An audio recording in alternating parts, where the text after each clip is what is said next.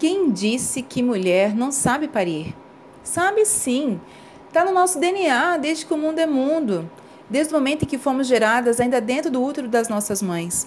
As mulheres contemporâneas deixaram de parir porque os cenários para partos e nascimentos deixaram de ser o que eram tempos atrás. No tempo da minha avó, as mulheres se reuniam para auxiliar umas às outras e isso incluía o acompanhamento delas no momento do nascimento de um filho, que naquele tempo ainda eram feitos em casa e ao lado da família e da parteira.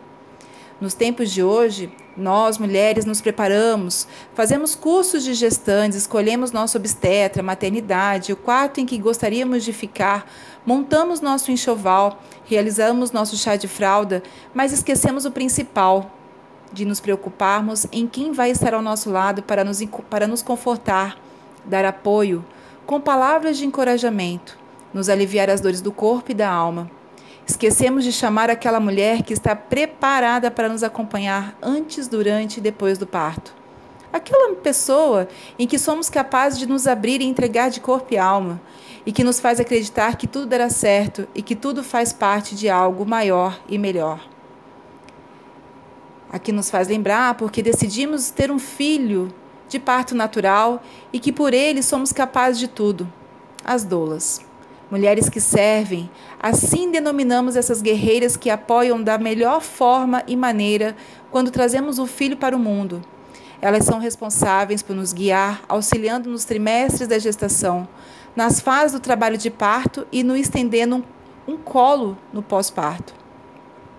Ela orienta no plano e nos exercícios de preparação para o parto, nos educa sobre o que irá acontecer com o nosso corpo quando iniciar os sinais de trabalho de parto e, durante o trabalho de parto, nos alivia com métodos não farmacológicos da dor.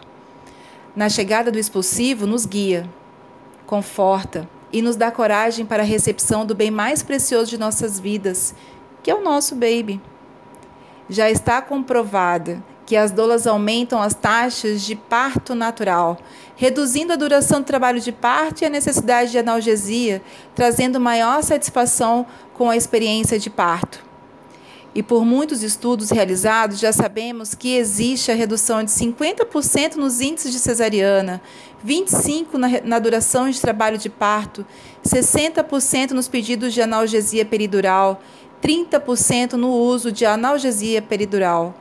40% no uso de ocitocina e 40% para uso de fórceps. Então, mulheres sabem parir e hoje podemos parir com qualidade e respeito, tendo uma doula em seu parto. Já está aprovada a lei das doulas em Campo Grande, aqui no Mato Grosso do Sul.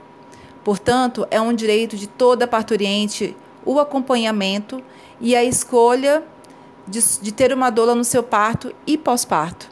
Agora basta conversar com o seu médico, escolher sua doula e acrescentar, e acrescentar na sua bolsa de maternidade essa profissional habilitada com duas mãos e um coração ocitocinados, sempre à espera de um nascimento respeitoso e carinhoso, cujo a protagonista é a mulher e o cenário é de amor. Lembrando que as doulas não ocupam o lugar do acompanhante, é do direito da gestante ter doula e acompanhante. Bom parto! Eu sou Marixa Ungarer, psicóloga, doula educadora perinatal da Papo de Gaia.